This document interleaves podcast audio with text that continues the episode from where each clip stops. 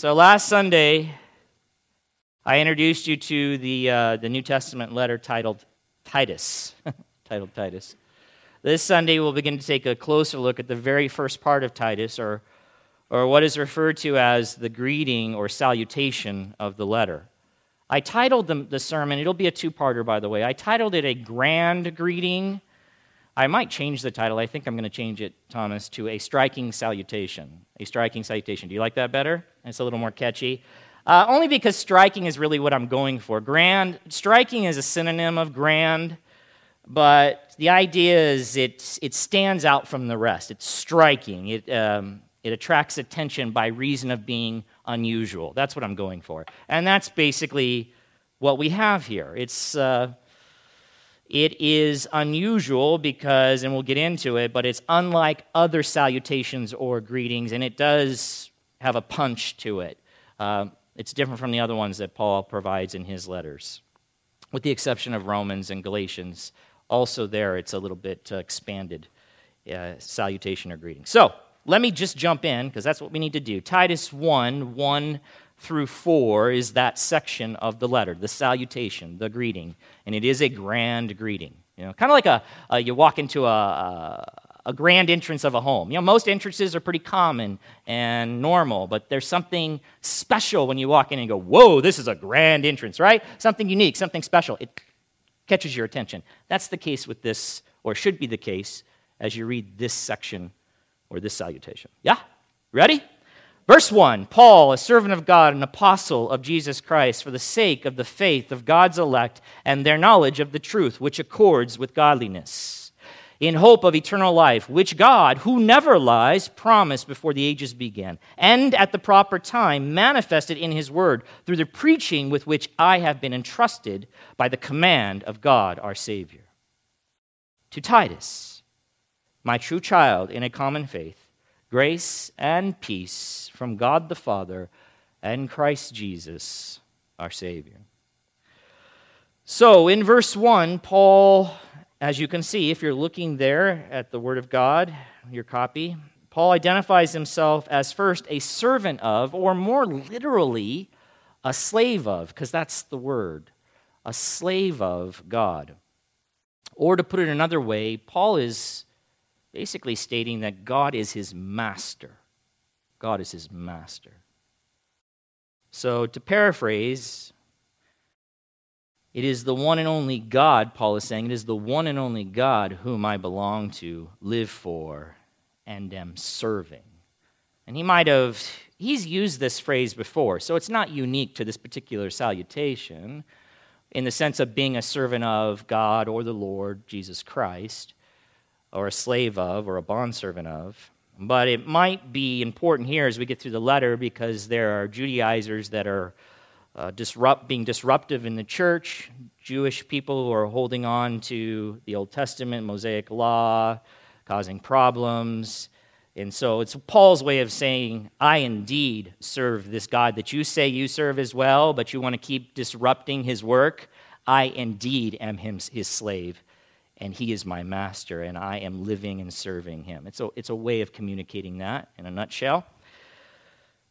Also, he says, beyond being a servant of God, he identifies himself as an apostle of Jesus Christ. Also, he has done that in other letters or salutations, 1 Corinthians, Ephesians, and so on. So, what does that mean? He is an official ambassador of the Lord. So, again, to paraphrase, Paul is saying, in a sense, I have been sent by the Lord Jesus himself to speak on his behalf with his authority.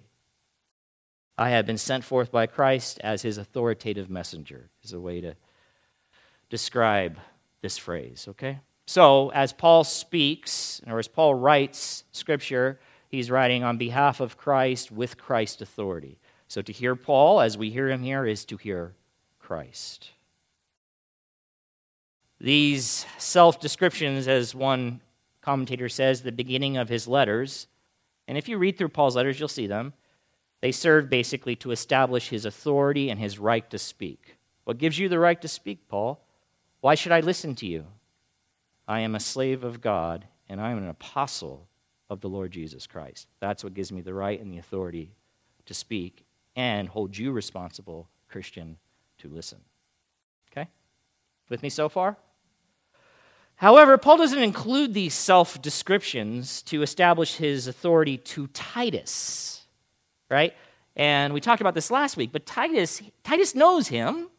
Titus was his faithful and trusted co worker. He's not looking to try to, to establish himself with Titus. Rather, he does it in the letter to establish his authority with the fledgling churches on the island of Crete where Titus was left by Paul to instruct and strengthen those very churches. Okay? So, as I told you, this acts as uh, a stamp of approval, if you will, for Titus's sake. Uh, as Titus has been left there to put things in order, to appoint elders and leaders in these various churches, to give them biblical instruction about their conduct and how they are to live out the Christian life and organize the uh, communities of believers there. He will have behind him, Titus will have behind him, the Apostle Paul and this letter, which states what Titus is to be doing. And that's why Paul begins with, and this is coming from me, Paul, a slave of God, a servant of God, and an official representative of the Lord Himself. And Titus is my representative to you, my delegated representative to you. He carries with him my weight, and I carry with me the weight of Christ. Does that make sense to you? So, all right. So, you know, Titus can step in and begin to do what he needs to do. And as I said before, there's challenges in Crete with the churches there, as we'll get to as we look at the letter. He knows that he's going to be challenged. There's some stuff going on there. So this will help to that end to give uh, the Titus the credibility that he needs as he says deals with some difficult situations.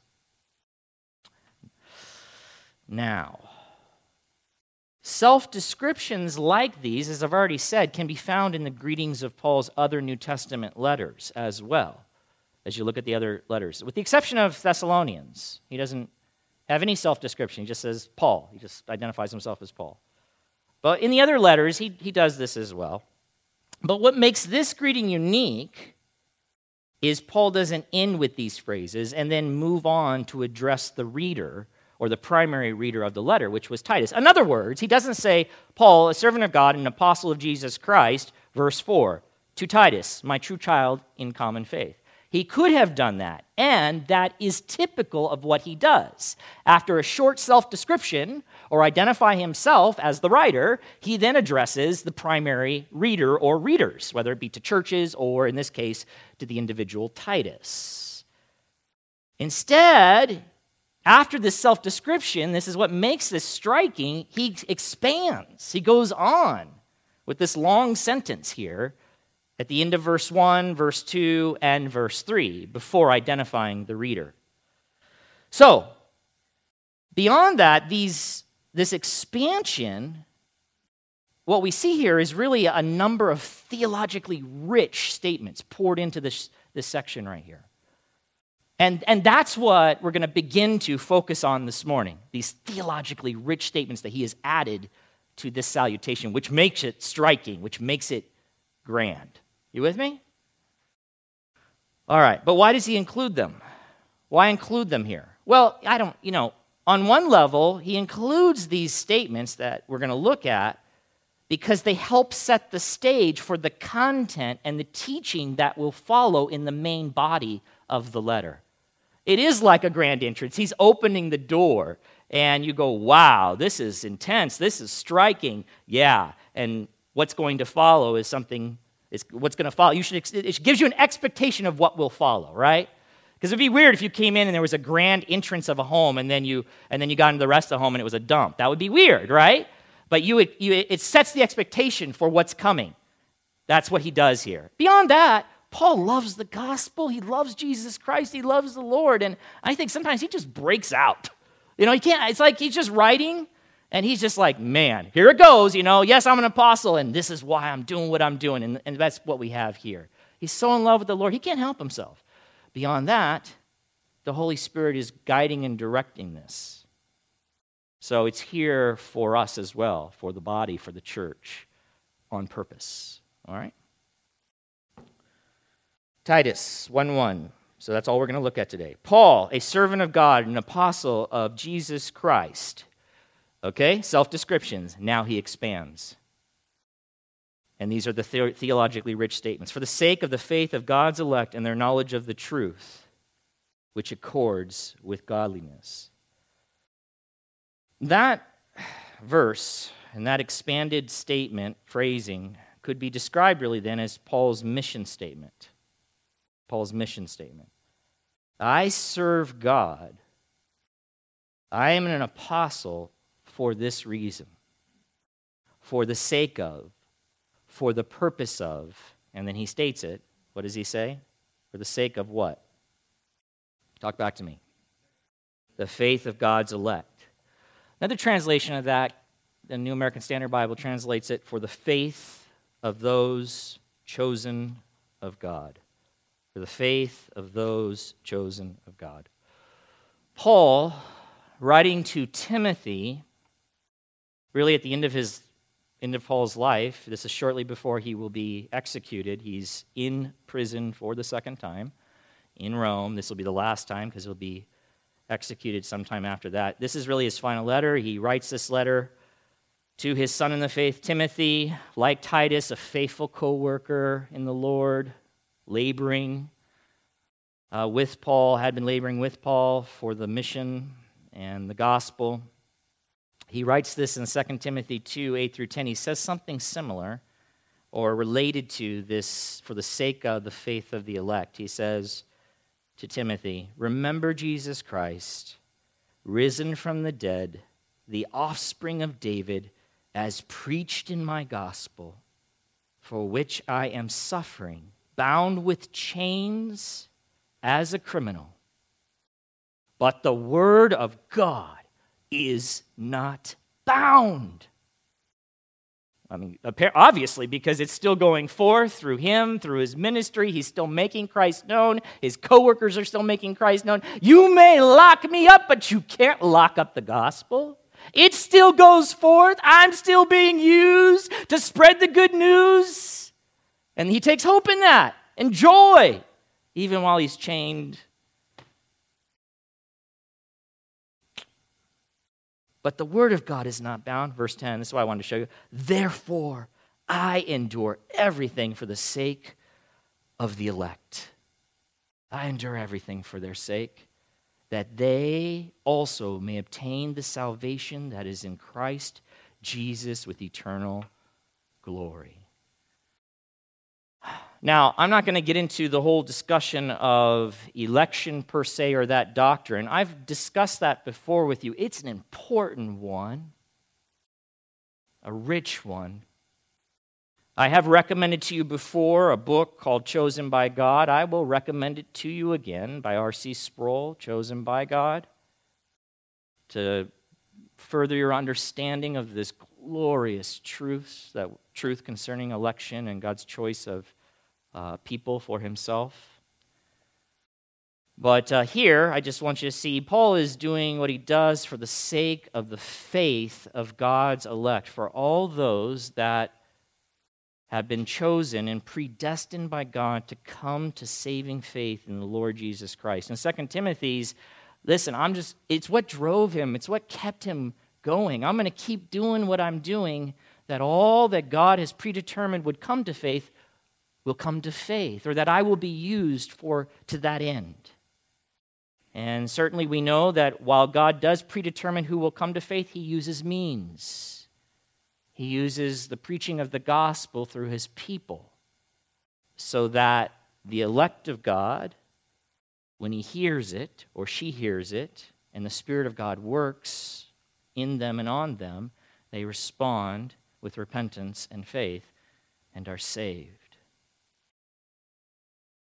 Now, this knowledge, this doctrine gave Paul really confidence to do what he did, to, to go out and to make the sacrifices that he made, knowing that God had a select group of people that he would save through the process of the preaching of the gospel message, which he had called Paul specifically to. And this gospel message, as we know, went not only out to Jews, but now also to all nations, to the Gentiles. And Paul was an apostle to the Gentiles. This was God's purpose. He, before the foundation of the world, chose a people to redeem, to put his saving love on, to, to extend his mercy and saving grace to.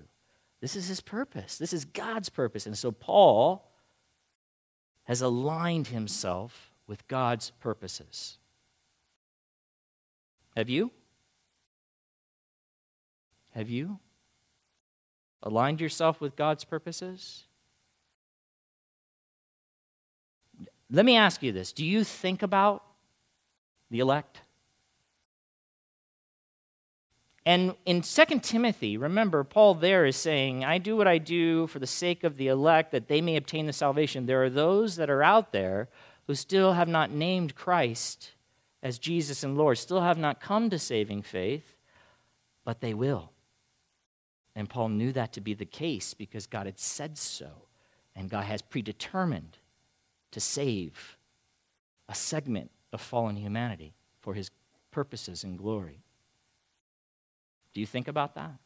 Does that come into your mind throughout your, your daily experience and walk?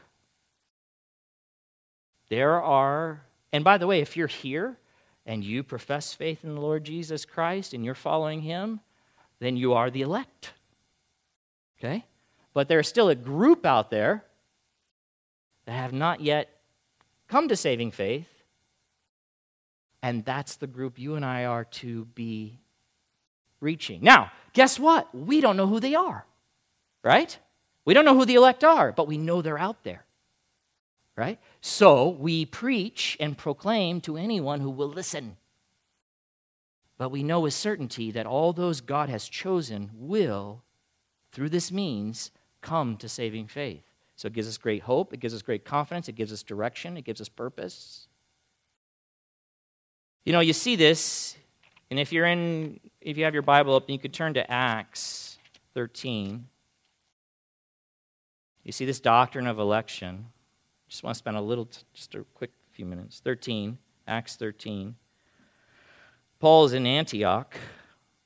And in verse 47 of chapter 13 of Acts, Matthew, Mark, Luke, John, Acts, if you're trying to find it, New Testament, says, For so the Lord has commanded us, saying, I have made you Paul's talking, I have made you a light for the Gentiles, that you may bring salvation to the ends of the earth.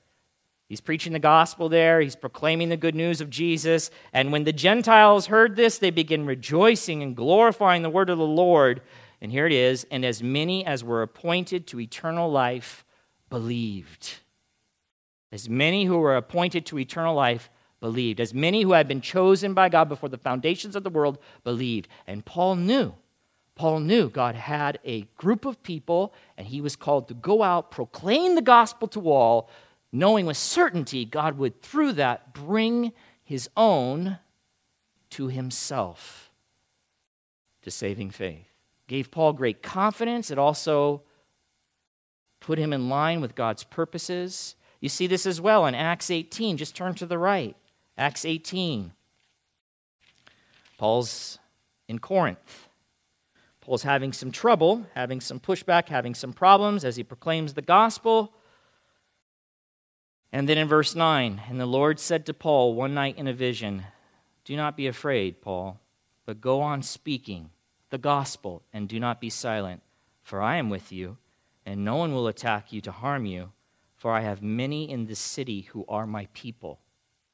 He's talking about those who have yet placed their faith in Jesus Christ, but they have been sovereignly chosen by God to be his people.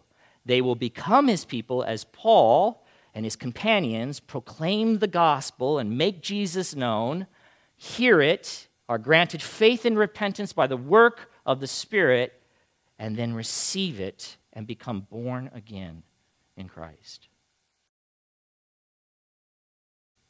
One writer says, Because we know that God has many elect who will certainly come to faith when they hear the gospel, it should encourage us to evangelize.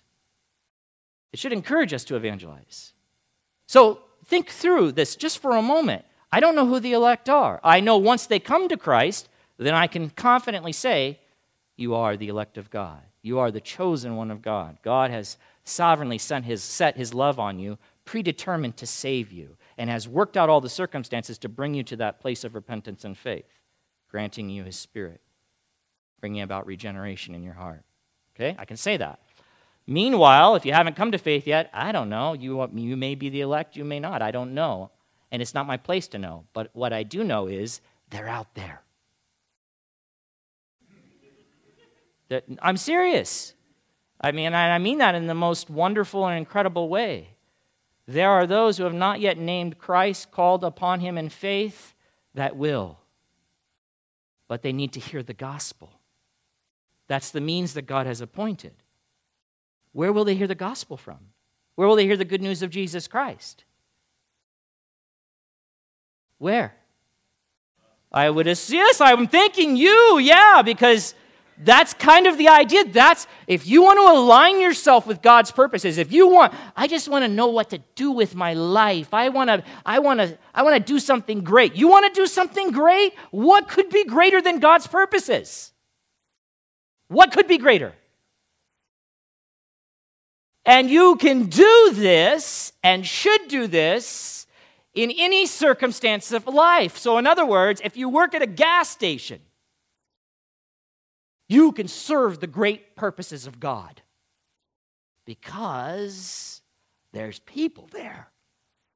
And there may be, you don't know, but there may be, we know they're out there, the elect of God waiting to hear the gospel and then be drawn to Christ by his sovereign love and receive him as Savior.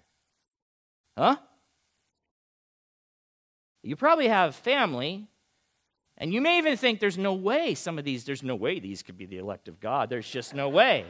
And yet, you know, you know, if you understand doctrine, you know, no one is uh, outside the grace of God, his power to save.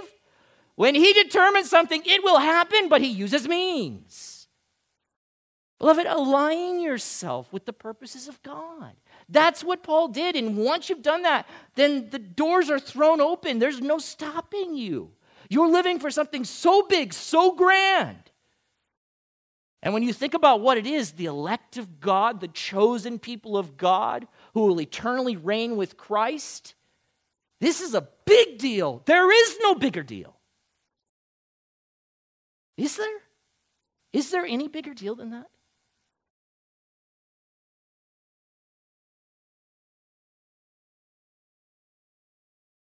I endure everything for the sake of the elect, that they may come to faith, Paul says. And remember in 1 Corinthians 4:16, Paul says to the church there, and by extension to us as well, imitate me. Imitate Paul, not me, Jeremy. Imitate Paul. And he goes on in the letter, says, Be imitators of me as I am of Christ. Think this through with me. In John 6, Jesus said, All that the Father gives me will come to me. And whoever comes to me, I will never cast out. Christ came to secure the salvation of the elect. He came for that purpose. You want to align yourself with God? You want to align yourself with Christ? Then you endure all things for the sake of the elect that they might come to saving faith. Hey, you might have to endure being embarrassed a little bit, I guess, or laughed at or mocked because you make Christ known, not just by your deeds, but by your words, you make him known. Huh? I mean, when Paul was talking about enduring all things, it's beatings and imprisonment. And, and honestly, guys, you probably won't have to endure that here in the States. Yeah? Probably not. But you might have to endure some junk. You might have to endure to, you know, those nasty looks. or, you know, the family kind of turning you away. But you look to this great purpose, and that drives you and moves you. I just want you to think how often do you even think about these things? It consumed Paul, it occupied his mind. And you don't have to become Paul. He had a specific task. You're not going to become an apostle, there are no more. All right? He had a specific task to make the gospel known, to take it out in its initial stage to the Gentiles, which he did. So we're not talking about you quitting your job and going to some country. That's not the idea. The idea is right where you are, where God has you, providentially, sovereignly, make Christ known, knowing that that is the means that God is using to gather his chosen to himself. You want to have purpose in this life? Real purpose? Lasting purpose? Live as Paul lived. Now, beloved, Paul doesn't end there or at that. And that's really what I want you to see this morning. For the sake of the faith of the elect, or that is to say, that the elect may hear the good news of the Lord Jesus Christ and trust in him as their Savior, he doesn't end there, but he also says, and this can't be missed. He also says, look back at the text, Paul, a servant of God, an apostle of Jesus Christ, for the sake of the faith of God's elect, and this is, that's not just the mission, it's not just that. This is the full mission, their knowledge of the truth, which accords with godliness. Let me give you another translation of that last phrase. The NIV puts it this way 84 Paul, a servant of God, an apostle of Jesus Christ, for the faith of God's elect and the knowledge of the truth that leads to godliness. Another translation puts that last phrase this way and to teach them to know the truth that shows them how to live godly lives. Another translation puts all of it this way God sent me, Paul, to help his chosen people believe in Christ. How's that? Through the preaching of the gospel. I have been sent to help them understand the truth that leads to godly living. It's both, it's not one or the other, it's both. That's the mission. That's God's mission. That's God's calling. Not only upon Paul, but beloved, upon us as believers and followers of Jesus Christ.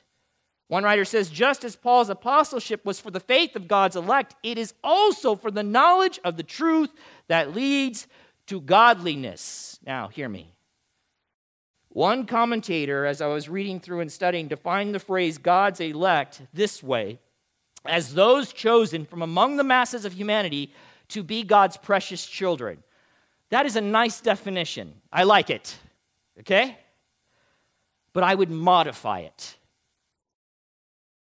to say God's elect are those chosen from among the masses of humanity to be God's precious and holy children. Holy holy children. He chooses a people for himself to be precious for sure, but to be holy for sure. Holy, beloved, set apart unto him, set apart from sin, elected to be holy and blameless before him, as it says in Ephesians chapter 1. To be godly you are chosen for this to be conformed to and reflect your new status as a child of God and no longer as a child of the devil, which is what you were prior to his saving work in your life.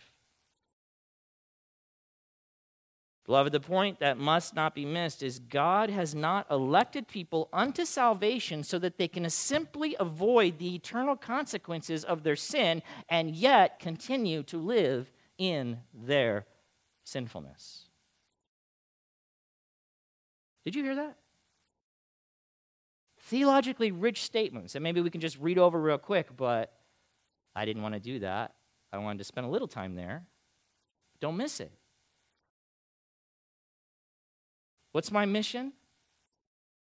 To call the elect, to lead the elect to Christ by the preaching of the gospel, and to teach them the knowledge of the truth that leads to godliness. It's both. That's the mission.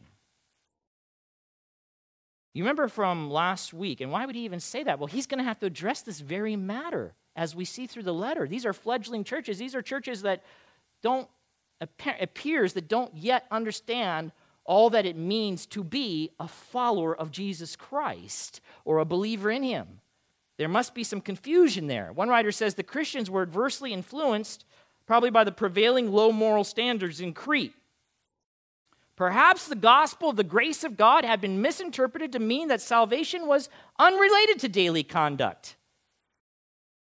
And that is could be said of Christians today many. Like well yeah, okay, I get it. I'm chosen of God, okay? And so I've received him, and glory be to God. And then they just go on doing everything they did before. What are you talking about? You have, think about why he chose you. See what the scriptures say. Not just to save you from the wrath that is coming, indeed that, but to save you unto himself, to save you from sin in its entirety, to make you a child of God.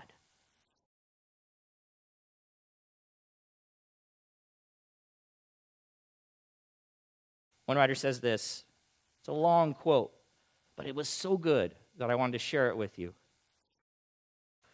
He says this The sequence of these three significant terms Paul used in this first verse, verse faith, knowledge, godliness. They suggest a pattern of true Christian growth. Saving faith that opens one's eyes to the knowledge of the truth should result in a transformed life characterized by godliness. Is your life characterized by godliness? All too often, in our evangelistic efforts to produce faith, making Christ known and seeing people accept him and receive him, we have neglected the hard work of encouraging the knowledge of the truth because the results of our evangelism are easily measured by recording decisions and baptisms, we may become content with our success as reflected by statistical data. We may be substituting statistical records for spiritual reality, which is something like reading the recipe instead of eating the meal. The cultivating of the knowledge of the truth is not so easily defined or measured. It is much more disciplined, difficult, and, and undramatic process, which is why I think it is sometimes often neglected. You know, go out, do evangelistic uh, Uh, opportunities, make Christ known. Oh, and someone's professing faith. Okay, now go over here, do it over here. But that's not the mission. The mission is to make him known and then to lead them into godliness, into the knowledge of the truth. You see? That's the mission, Christian. And that's hard work. That is hard work. Uh, just pause for a second. I'm to pause for a second. When we went down to Argentina for some trips down there, they brought us in as I've said to you before, you probably heard this story as bait because we're Americans. And so it would, it would get the Argentines to open their doors because they'd be like, why are these Americans here? This is weird. Down in the barrio in Argentina. It must be really important. And they would use the whole thing. So the, the local Argentines from the church, Christians, would say, these people have come from very far and they have come to speak to you. And will you be willing to listen? Yes. And so they would listen. It, it caused a door to be open. And so then we would preach the gospel, and some would appear to receive Christ, profess faith. And I believe some did, for sure. Wonderful. We were there two weeks, and then we left. Right? And so we're like, woo woo us. We're all excited, and rightfully so. If people did come to faith in Christ, and only God knows, and only time will tell, it is a joyful occasion for sure. But that's just the beginning. Right? Because now the hard work starts where the church comes alongside them and begins to minister to them, disciple them, instruct them, and teach them and help them to grow into all that God would want them to be. So we always reminded people of that. You know, you, you think, wow, but the hard work now is taking place, the really hard work. Tozer so aptly comments the Christian is strong or weak depending upon how closely he has cultivated the knowledge of God. Paul was anything but an advocate of the once done automatic school of Christianity. Oh, you're in, good, move on. No. That's not the mission. That's not what God has called us to. He devoted his whole life to the art of knowing Christ. Progression in the Christian life is exactly equal to the growing knowledge we gain of the triune God in personal experience. And such experience, and such experience requires a whole life devoted to it and plenty of time spent at the holy task of cultivating God. God can be known satisfactorily only as we devote time to Him. That's, do you devote time to Him? I mean, time. Time. Not five minutes here, five minutes there, or nothing at all except Sunday morning. That's not the mission. That's not, God, that's not why God has called you or elected you unto Himself. It is to know Him. It is to grow in the grace and knowledge of the Lord Jesus Christ. It is to be transformed. It is to become godly. The disciplined study of the knowledge of the truth is necessary to convince our minds and hearts of our fallen human condition, of God's higher purposes and plans for us, and therefore our desperate need to change. This understanding, empowered by the Spirit of God, will transform us from self centered and self controlled to God centered and God controlled. In his characteristically pithy manner, this gentleman, Havner, describes the church as it has or ignored the necessity of a progression from faith to knowledge to godliness. They've ignored it. They stopped at faith. Maybe you stopped at faith. He says, We are challenged these days, but not changed. Right? You come and you hear the sermon, you hear the message, but yes, yeah, uh, challenging. But then nothing transpires after, nothing takes place after that convicted, but not converted. We hear, but do not. And thereby we deceive ourselves. I'd say that's a perfect picture of the American church.